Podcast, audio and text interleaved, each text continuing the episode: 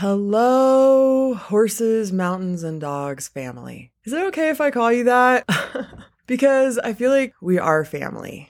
When you have certain things that light you up in your soul, and I had this thought about horses, mountains, and dogs, you know, they're essentially all subjects on some level, subjects that we humans feel we get to quote, rule over, or at least historically we have. And I think more recently, although there's a lot of history that suggests that this has always been true, we are now seeing them as something we get to partner with, be responsible for, you know, obviously an ownership, but also steward conservation, the mountains, etc.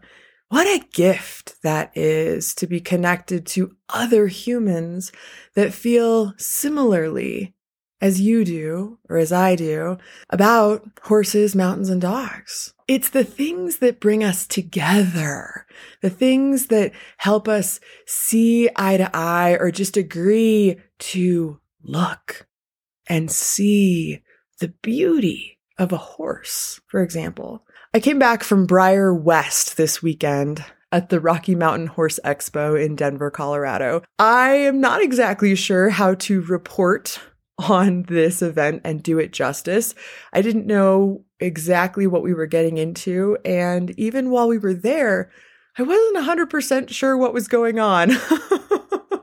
so, full transparency. That said, when I spoke to my young children about Breyer West, and I'll share some of those videos on Facebook, please connect with me on social media if you want to see more of what we're all about, or send me an email Kat Caldwell Myers at gmail.com and I'll send you some videos and keep you hooked up that way. But anyhow, when I spoke to my children about this, they said essentially the same thing. It was not what we expected. They thought that there would be real horses, that the model horses had been based on and created as a representation of. Apparently, that is true at Breyer Fest, which is the big event that pulls in thousands and thousands and thousands and tens of thousands, I don't know, people at the Kentucky Horse Park. But this event was a lot more intimate. I don't know if a few thousand people came through or if it was just a few hundred, but it was a very intimate group in a large warehouse attached to a riding arena, like a rodeo grounds. And they had people painting horses. They had model horses on display going all the way back to the 1950s.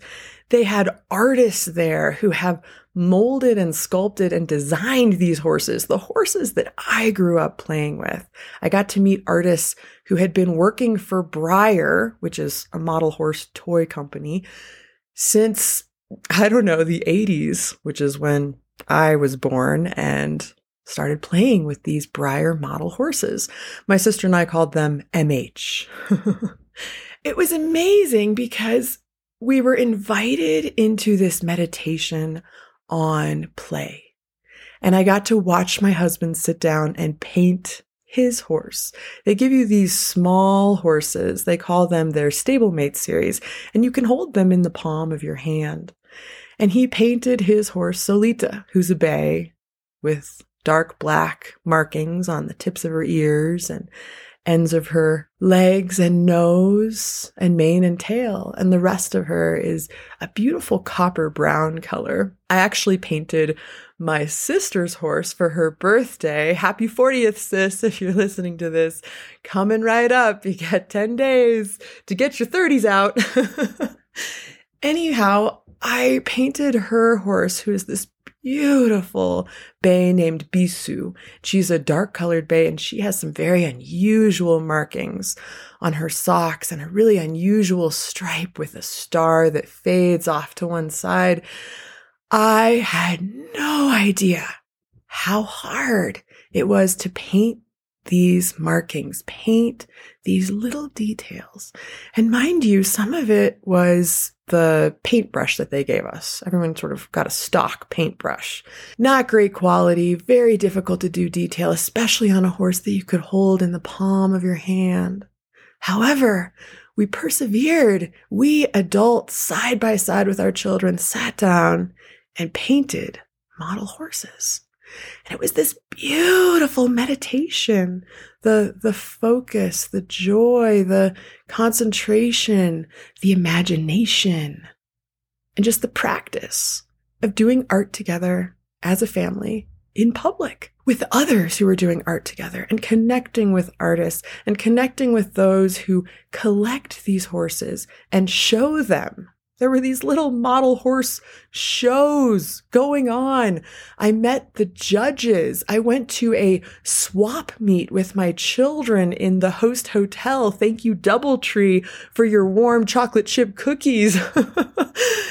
and I saw this whole world. It's like a fishbowl, a world that I was both a part of, but I was suddenly a fish out of water looking in to decades, decades, perhaps generations. Yes, generations. There was a mother daughter team, another one with her grandmother there, who have been showing and collecting these Breyer model horses since the 1950s, which is when Breyer first started. And I watched as my children just came alive around all of these toys and all of these people who are promoting the toys because they collect them and love them and share them. And one young girl who lives in Cheyenne, Wyoming, and has a model horse show that she is hosting. I guess you get approval from Breyer to do it. Again, I don't know all the details. This is a new world to me, but she saw my five and seven year old and said, Can I give you a present? Can I give you this unicorn? And I watched as my girls just accepted this gift, this free gift simply for showing up and being there. And that's what they talked about. Their biggest takeaway from the entire weekend was the free gift. The gift that they were given without having to understand the value of money, because all of these horses, their value changes as they're collectors and they become more and more coveted. Just like real horses, might I add, depending on your bloodlines, depending on who your painter was, because they're all hand painted by professionals, depending on who your sculptor was, depending on what year you came out and how many of these models still exist. It was fascinating. The whole thing was fascinating. And I found myself walking away completely inspired. And it wasn't just Breyer, it was the attachment to, quote, the real horse world. So in this warehouse, walking out from Breyer with all of the blue and yellow tents that go with their branding, and all of the people painting model horses and showing them around tables and workshops and lectures going on with the artists, when you walked into the other part of the warehouse, you had authors and presenters and real live horses and booths with art about horses. And it was just this incredible community horse trailers with people talking about horse trailers for sale. It was beautiful. Mini horses. My children got to dress up these super cute mini horses. That was their other big takeaway was dressing up the mini horse Alex. in St. Patrick's attire and being able to be with real horses. So here's my question to you and my challenge in this mini-sode. Are you just, are you like a kid kicking at the tires? Are you dancing around what it is that you really want, what it is that you really desire in life? Or are you complete? And part of being complete I'm going to suggest is being grounded in the year, in the time, in the season, and in the space that you are in right now, and being 100% okay and complete with that. No longer looking at if only, if I was, if I had, but just grounding in the joy of what you already do have. To me, that is completeness and kicking the tires, wishing we could drive the car when we're only a seven year old. That's not how it works. But when we're 27, if we're still kicking the tires of that big shiny truck and dreaming of a horse trailer we can attach to it, guess what? You're an adult now. So if that is in you, if that is your dream, it's time to work towards that. What are you living for? What is the thing that your soul came here for? That's what I want to know. And you're not responsible for the wind. You're not responsible for whether or not someone shows up. You are, however, responsible for the energy that you bring into the room, as Oprah says.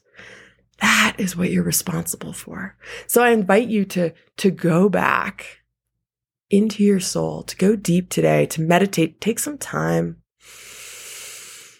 breathe it in, and just ask yourself, what did I come here for? What am I dancing around? What tires am I kicking? And what are the next steps I'm willing to take responsibility for, regardless of what the wind does? And with that, I wish you a very happy and blessed March 1st. Thank you for joining me today. Do you love horses as much as I do?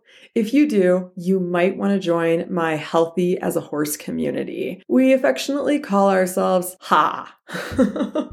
H A A H. Ha! In Ha, we meet once a month on the first of every month, and we go deep on how to become healthier and look to horses as our muses for health you might want to work with me in one of my soul coaching programs. Right now, I'm running a special as part of the pre sale for my book.